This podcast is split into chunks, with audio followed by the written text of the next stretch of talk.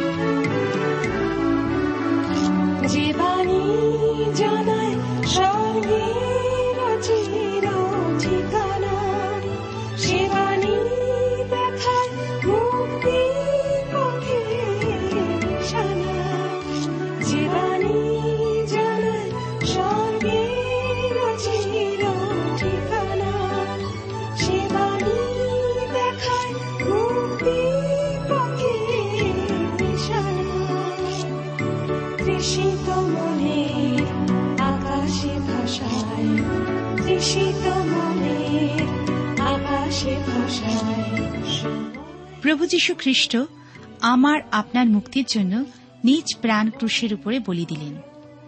আমরা আবার তার মাধ্যমে খ্রিস্টের কাছে আসতে পারি। তিনি ক্রুশের উপর দেখিয়ে দিলেন, তিনি ক্ষমাশীল ঈশ্বর। যদি আমরা বিশ্বাসে তাকে গ্রহণ করি এবং আমাদের পাপের ক্ষমা চাই, তিনি ক্ষমা প্রদান করবেন এবং তার সন্তান করে নেবেন। প্রিয় শ্রোতা বন্ধু, আপনি কি তার আহ্বানে সাড়া দেবেন? শুনুন তাহলে আজকের জীবনবাণীর অনুষ্ঠান।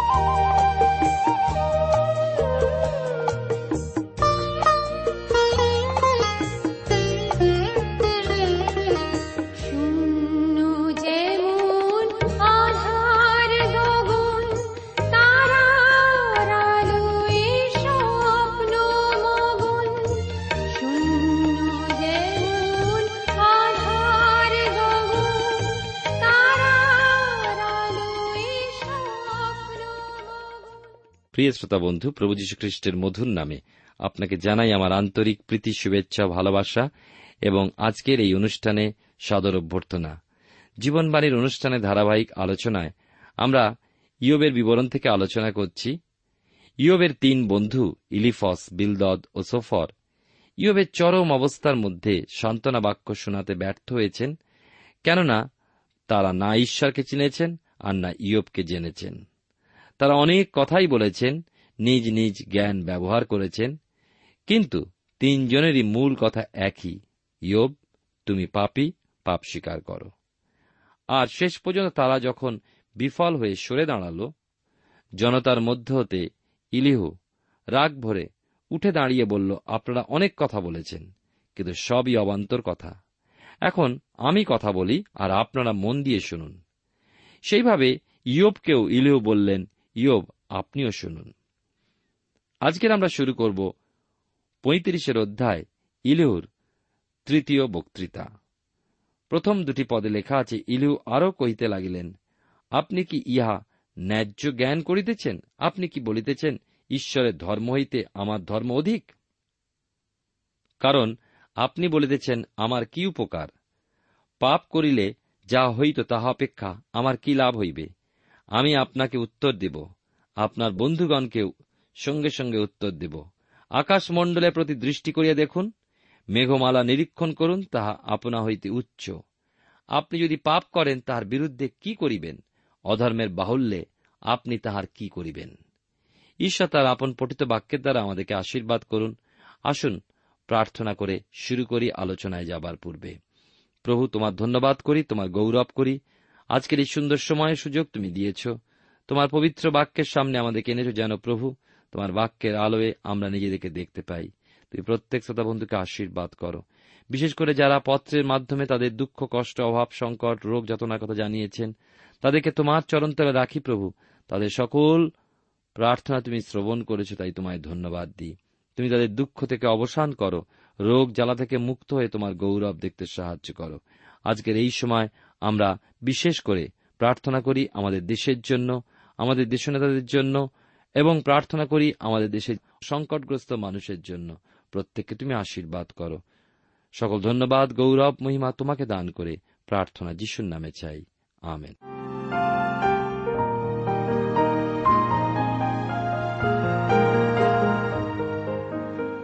প্রিয় শ্রোতা বন্ধু, আপনি জীবনবাণীর অনুষ্ঠান শুনছেন। এই অনুষ্ঠানে আমি আপনাদের কাছে ইয়বের বিবরণ তার পঁয়ত্রিশের অধ্যায়, প্রথম ছটি পদ পাঠ করে শুনিয়েছি। এখানে আমরা ইলেহুর তৃতীয় বক্তৃতা শুনছি। ইলেহু ইয়বের কাছে প্রশ্ন রাখলেন, আপনি কি বলছেন যে ঈশ্বর অপেক্ষা আপনি অধিক ধার্মিক? ইয়বের প্রশ্নটা কিন্তু ছোট, কিন্তু খুবই গুরুত্বপূর্ণ। ইয়ব বলছেন যে আমার এই ছোট্ট জীবনের জন্য ঈশ্বরের কি আসে যায়? আসে যায় বই কি? মানুষের জীবনের ছোট একটা পাপ ঈশ্বরের মহান পরিকল্পনার মধ্যে আলোড়ন আনে। অব্রাহামের কথা চিন্তা করুন। সারার কথায় পরিচারিকাকে বিবাহ করে বিভ্রাট বাঁধালেন। হাগারের পুত্র ইসমাইল থেকে উৎপন্ন জাতির সাথে, সারার পুত্র থেকে উৎপন্ন ইসরায়েল জাতির দ্বন্দ্ব সারা জগৎকে ভাবিয়ে তুলেছে। বিষয়টা একটু চিন্তা করুন। এতে কি ঈশ্বরের পরিকল্পনায় বাধা সৃষ্টি হচ্ছে না?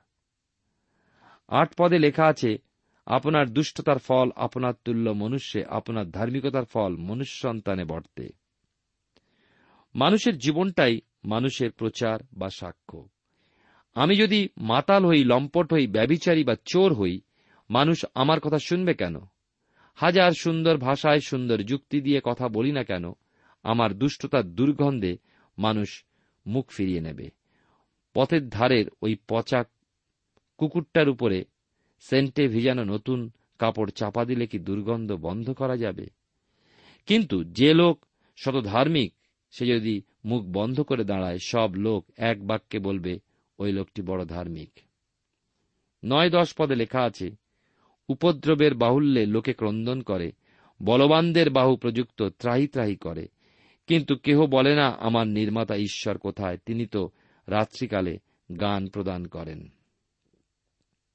মানুষের উপরে উপদ্রব আসতে পারে, আর উপদ্রব আসলে মানুষ দিশারা হয়ে পড়ে।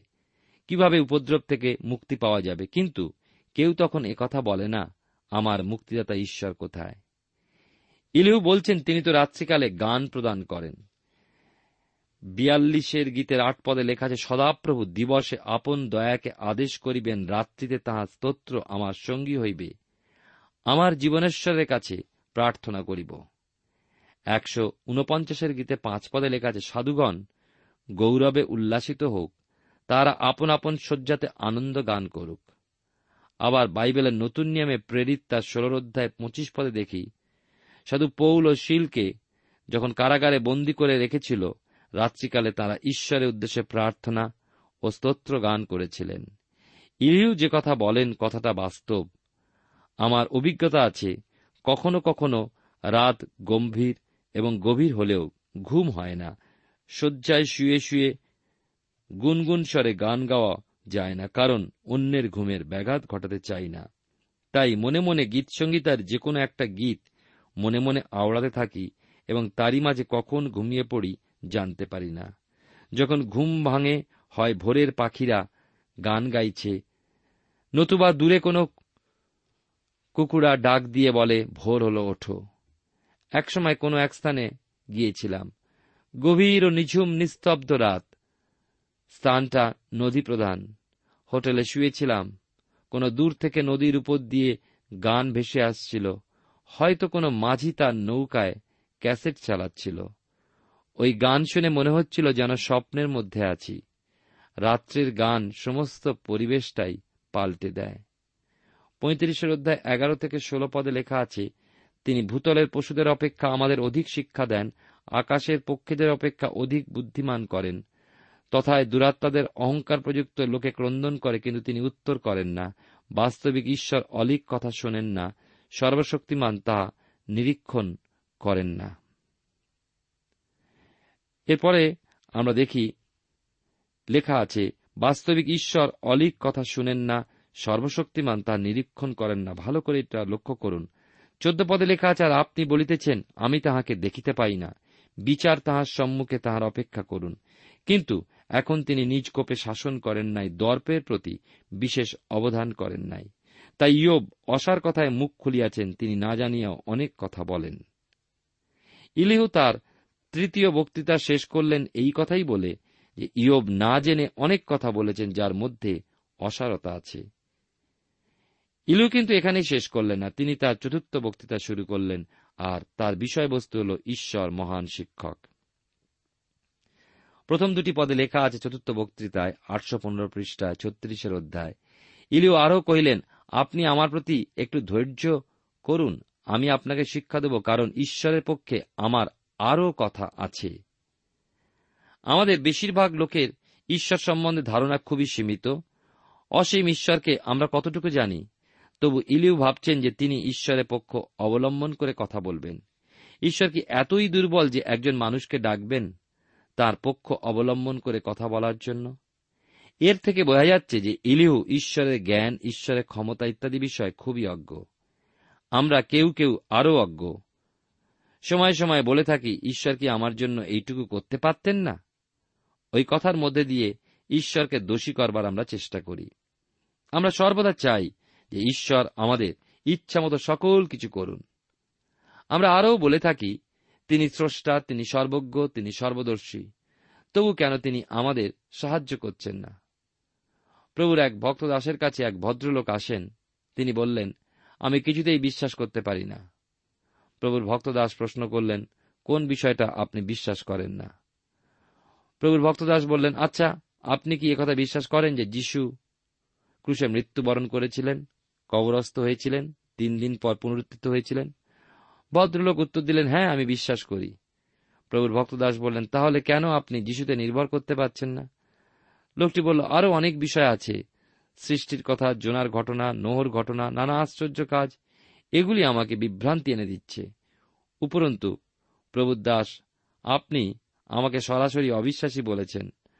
আমাদের পাপের জন্য কিন্তু আমি তো বিশ্বাসী হতে চাই।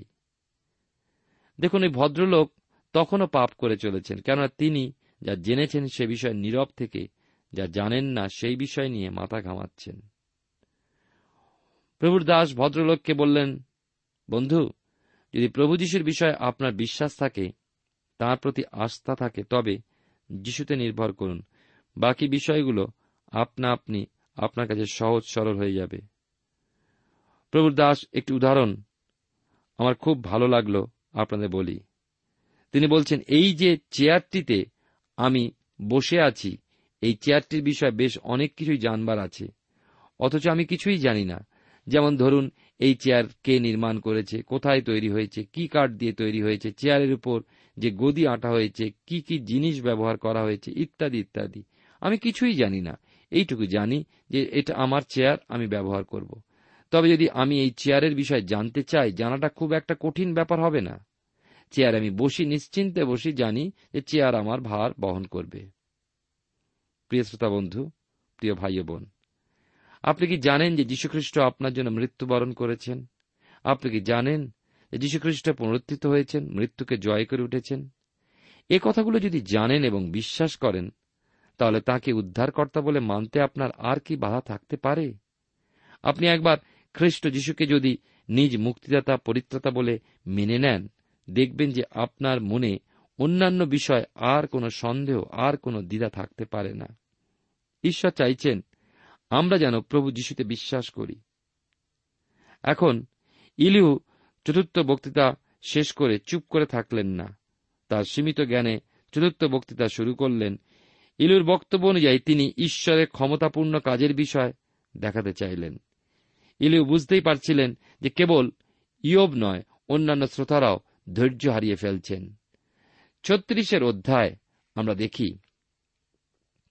ইলিউ বললেন, ইয়বকে, আমাকে আরেকটু সময় দিন, আরেকটু ধৈর্য ধরুন। অবশ্য ইয়বের মতো এত ধৈর্যশীল ব্যক্তি দুনিয়াতে বিরল।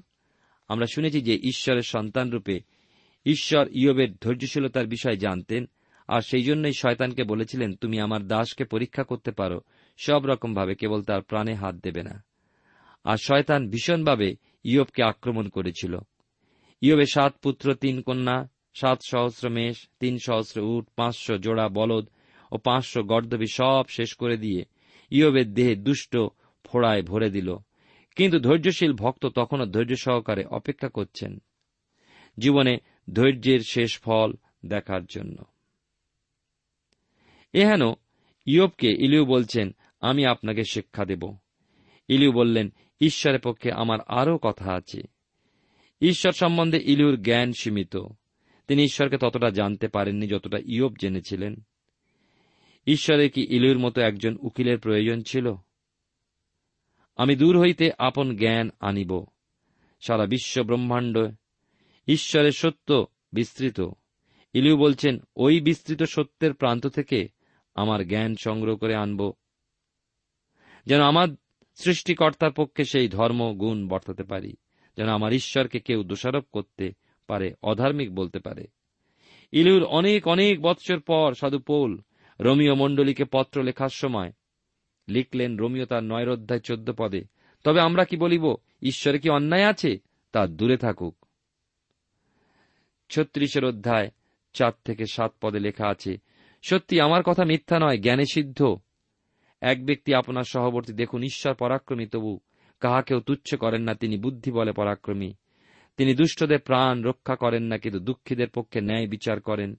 তিনি ধার্মিকদের হইতে চক্ষু ফিরান না, কিন্তু সিংহাসনে প্রবিষ্ট রাজগণের সঙ্গে তাহাদিকে চিরকাল তরে বসান, তাহারা উন্নত হয়। ইলিহুর বক্তব্যটা এই রকম, যে ঈশ্বরকে আমরা অনেক দূরে ঠেলে দিয়েছি। আমরা ঈশ্বর থেকে বিচ্ছিন্ন হয়ে সরে এসেছি। আর সেই জন্য তাঁর সাথে আর যোগাযোগ স্থাপন করতে পারছি না। কেননা তিনি আমাদের থেকে অনেক অনেক দূরে। ইলেও কিন্তু তার এই চিন্তাধারায় ভুল করেছেন। আজকের দিনে বহু মানুষ ওই একইভাবে চিন্তা করছে, ভুলের মধ্যে রয়েছে। ঈশ্বর থেকে কি কারণে আমরা বিচ্ছিন্ন হই। এই বিষয় ভাওবাদী জিসাইয় কি বলেন দেখি। উনষাটের অধ্যায় দুই থেকে চার পদে। জিসাইয় উনষাট অধ্যায় দুই থেকে চার পদ। তোমাদের অপরাধ সকল তোমাদের ঈশ্বরের সহিত তোমাদের বিচ্ছেদ জন্মাইয়াছে। তোমাদের পাপ সকল তোমাদের হইতে তাহার শ্রীমুখ আচ্ছাদন করিয়াছে। এই জন্য তিনি শোনেন না। ভাওবাদী আরও একটু পরিষ্কার করে দিলেন, কেন শোনেন না? বস্তু তোমাদের করতল রক্তেও তোমাদের অঙ্গুলি অপরাধে অসুচি হইয়াছে। তোমাদের অষ্ট মিথ্যা কথা কইয়াছে। তোমাদের জীব বা দুষ্টতার কথা কয়। কেউ ধার্মিকতায় অভিযোগ করে না, কেউ সত্যে হেতুবাদ করে না। তাহারা অবস্তুতে নির্ভর করে ও মিথ্যা কহে। অনিষ্ট গর্বে ধারণ করে, অন্যায় প্রসব করে। ঈশ্বর বলছেন, এই সকল অন্যায়, এই সকল পাপ মানুষকে ঈশ্বরের সান্নিধ্য থেকে বিচ্ছিন্ন করে। আজকের দিনে আপনার আমার জন্য ঈশ্বর থেকে বিচ্ছিন্ন হওয়ার প্রশ্ন উঠতে পারে না। যদি কিনা আমরা জানি যে পাপ, এই প্রশ্নটা চিরকালের জন্য একটা মীমাংসা হয়ে গেছে। এখন ঈশ্বর মানুষের মাঝে যোগাযোগকারী একজন মধ্যস্থ ব্যক্তি আছেন, তিনি খ্রিস্ট যিশু। এখন ঈশ্বরের সান্নিধ্যে আসতে হলে আমরা প্রভু যিশুর মধ্যে দিয়ে নিশ্চিন্তে যেতে পারি। ইয়বকে দেখেছি একজন মধ্যস্থের জন্য ক্রন্দন করছেন। একটাবার ঈশ্বরের সাথে আমার সাক্ষাৎ করিয়ে দাও। আমি হৃদয়ের কথা ভেঙে বলি। ইলিউ, অন্যান্য বন্ধুদের অপেক্ষা ওই বিষয়ে অনেকটা কাছে আসলেও সাফল্য লাভ করতে পারলেন না। এখন আমরা আসব আট থেকে তেইশ পদ। আমরা দেখি এই অংশে কয়েকটি পদ পাঠ করি। তাহারা যদি শৃঙ্খলে বদ্ধ হয়, যদি দুঃখ রজ্জুতে আবদ্ধ হয়, তবে তিনি দেখাইয়া দেন তাহাদের ক্রিয়া ও তাহাদের অধর্ম সকল যাহা সগর্বে করিয়াছে। তিনি উপদেশের প্রতি তাহাদের কর্ণ খুলিয়া দেন। তাহাদেরকে অধর্ম হইতে ফিরিতে আজ্ঞা দেন। তারা যদি কথা শুনে ও তাহার সেবা করে, তবে সুসম্পদে শশ আয়ু কাটাইবে। সুখে শশ বৎসর সকল যাপন করিবে। কিন্তু যদি না শুনে, তবে অস্ত্র দ্বারা বিনষ্ট হইবে। জ্ঞানের অভাবে প্রাণ ত্যাগ করিবে। পামর চিত্তেরা ক্রোধ সঞ্চয় করে, তিনি তাহাদেরকে বাঁধিলে ত্রাহি ত্রাহি করে না। তারা যৌবনকালে প্রাণ ত্যাগ করে, পুঙ্গামীদের মধ্যে তাহাদেরও প্রাণ যায়। তিনি দুঃখীকে দুঃখ দ্বারা উদ্ধার করেন। তিনি উপদ্রবে তাহাদের কর্ণ খুলিয়া দেন। তিনি আপনাকে সংকটের মুখ হইতে বাহির করিয়া চালাইতে চাহেন, অসংকীর্ণ সমস্ত স্থানে, প্রশস্ত স্থানে লইয়া যাইতে চাহেন। আপনার মেজ পুষ্টিকর দ্রব্যে সাজানো হইবে, কিন্তু আপনি দুর্জনের বিচারে পূর্ণ হইয়াছেন। বিচার ও শাসন আপনাকে ধরিয়াছে। যখন ক্রোধ আছে, সাবধান, যেন আত্মপ্রাচুর্য দ্বারা ভ্রান্ত না হন। প্রায়শ্চিত্তের মহত্ব আপনাকে ভ্রান্ত না করুক। আপনার ঐশ্বর্যে কি কুলাইবে যে আপনি দুঃখে না পড়েন? আপনার বলের বাহুল্যে কি কুলাইবে? সেই রাত্রি আকাঙ্ক্ষা করিবেন না যখন জাতিরা সস্তান হইতে প্রয়াণ করে। সাবধান, অধর্মের প্রতি ফিরিবেন না। আপনি তো দুঃখ অপেক্ষা তাহাই মনোনীত করিয়াছেন। ইলু অনেক শিক্ষা দিলেন, বক্তব্য রাখলেন এবং বললেন, ঈশ্বর মহান শিক্ষক। তিনি বললেন যে, মানুষ যখন পাপের শৃঙ্খলে বাধা পড়ে, দুঃখের রজ্জুতে আবদ্ধ হয়, তিনি তাদের দোষগুলো দেখিয়ে দেন। ঈশ্বর তাদের কান খুলে দেন যেন তারা উপদেশ শোনে এবং ফেরে। আর যারা তার কথা শুনে ফিরবে, তারা মুখে সম্পদে আয়ু কাটাবে। কেউ যদি না শোনে, অবশ্যই তারা জ্ঞানের অভাবে মরবে। অর্থাৎ, বাধ্যতায় মানুষ সুখী হবে, অবাধ্যতায় ধ্বংসের মধ্যে পড়বে। যে লোকেরা ঈশ্বরের প্রতি ক্রোধ প্রকাশ করে, গজগজ করে, তারা বিপদ জেনেও ঈশ্বরের কাছে কাঁদে না, প্রার্থনা জানায় না। শেষ পরিণাম এদের মৃত্যু। ইলিহু ইয়বের মনোভাব কিছুটা অনুভব করতে পারছে যে এই রকম অবস্থায় যে কোনো সময় তার মনোবল ভেঙে যেতে পারে। তাই ইলিহু ইয়বকে সাবধান করে দিচ্ছেন। অধর্মের প্রতি ফিরবেন না। ইলিউ অনুভব করলেন মহান ঈশ্বরের সান্নিধ্যে পৌঁছানো মানুষের সাধ্য নয়। কথাও স্বীকার করলেন যে ঈশ্বরই মহান শিক্ষক। তার মতো শিক্ষা কে দিতে পারে? ইলিউ বলছে, সেই সার্বভৌম ঈশ্বরের সাক্ষাৎ যদি পাও, তাহলেই তোমার সমস্যার সমাধান হতে পারে। তবে কথা ঠিক যে তিনি কাউকে জবাবদিহি করতে প্রস্তুত নন। ঈশ্বর কত জ্ঞানী, কত মহান। বোঝাবার জন্য ইলু কত হাজার বৎসর পূর্বে কীভাবে জল থেকে বাষ্প বাষ্প, মেঘ মেঘ থেকে বিন্দু বিন্দু বৃষ্টি বিষয়টার উল্লেখ করলেন। ইলু এখনও নীরব হলেন না, আরও কথা তার বলার ছিল। কিন্তু আমরা আসব সাঁত্রিশের অধ্যায় ইলুর শেষ কথা। সাঁত্রিশের অধ্যায়, প্রথম কয়েকটি পদ দেখি। স্বস্থানে থাকিয়া, ইহাতেও আমার হৃদয় কম্পমান হইতেছে।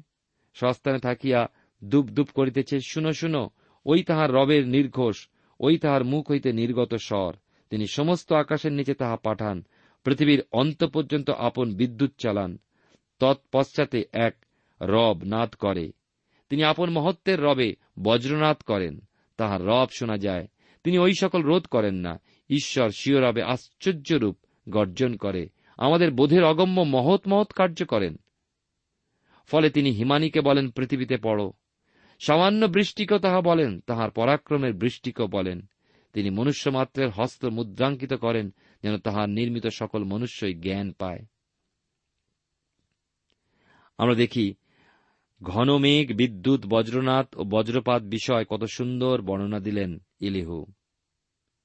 আকাশের এক প্রান্ত থেকে অপর প্রান্ত পর্যন্ত বিদ্যুৎ চমকায়, বজ্রপাত হয় ও তারপর সে ভয়ঙ্কর শব্দ মানুষের কানে পৌঁছায়।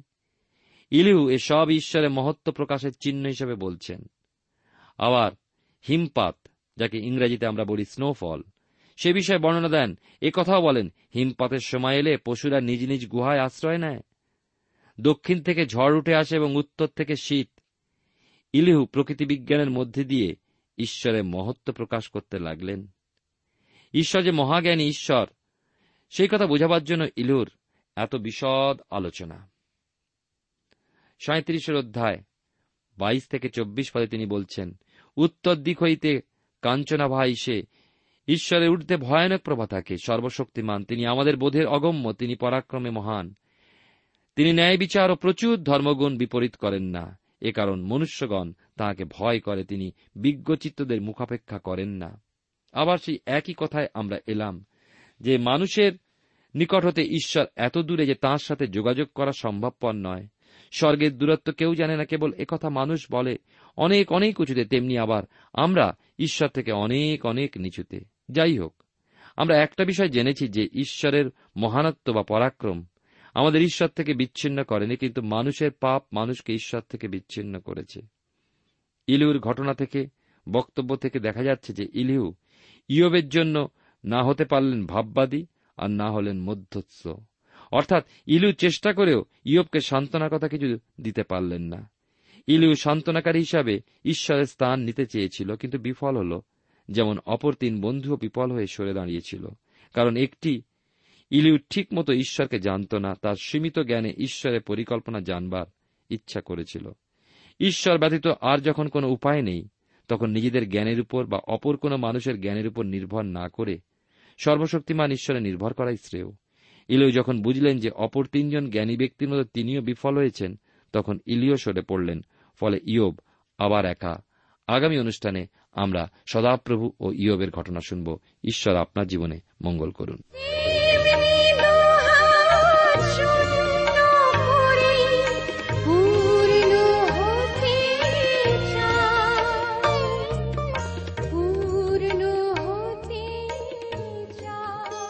প্রিয় শ্রোতা বন্ধু এতক্ষণ শুনলেন বাইবেল থেকে জীবনবাণীর আজকের আলোচনা। আমাদের অনুষ্ঠান কেমন লাগল? যদি এই বিষয়ে আপনি আরও কিছু জানতে চান এবং আপনার যদি বাইবেল না থাকে, তাহলে বাইবেল ছাড়া এই অনুষ্ঠান আপনি কেমনভাবে বুঝতে পারছেন, আমাদের ঠিকানায় শীঘ্রই লিখে জানান। আমরা খুব খুশি হব যদি আপনি চিঠির সাহায্যে বা ফোনে এস এম এস এ অথবা ইমেইলের সাহায্যে আমাদের সাথে যোগাযোগ করেন। আমাদের ঠিকানা হল Jibanbani, T W R India, post box নম্বর এক ছয় নয় দুই পাঁচ, কলকাতা, সাত লক্ষ চৌত্রিশ। আবার বলছি, Jibanbani, T W R India, post box নম্বর এক ছয় নয় দুই পাঁচ, কলকাতা, সাত শূন্য শূন্য শূন্য তিন চার। আমাদের ইমেলের ঠিকানা হল Bengali TTV at radio eight eight two dot com আবার বলছি Bengali TTV at radio eight eight two dot com আমাদের phone number two four three eight double zero four five two four three eight double zero four five এবং আমাদের mobile নাম্বারটা লিখে নিন nine four double three four nine seven two three five আবার বলছি nine four double three four nine seven two three five আজকের সময় এখানেই শেষ। বিদায় নিচ্ছি। নমস্কার।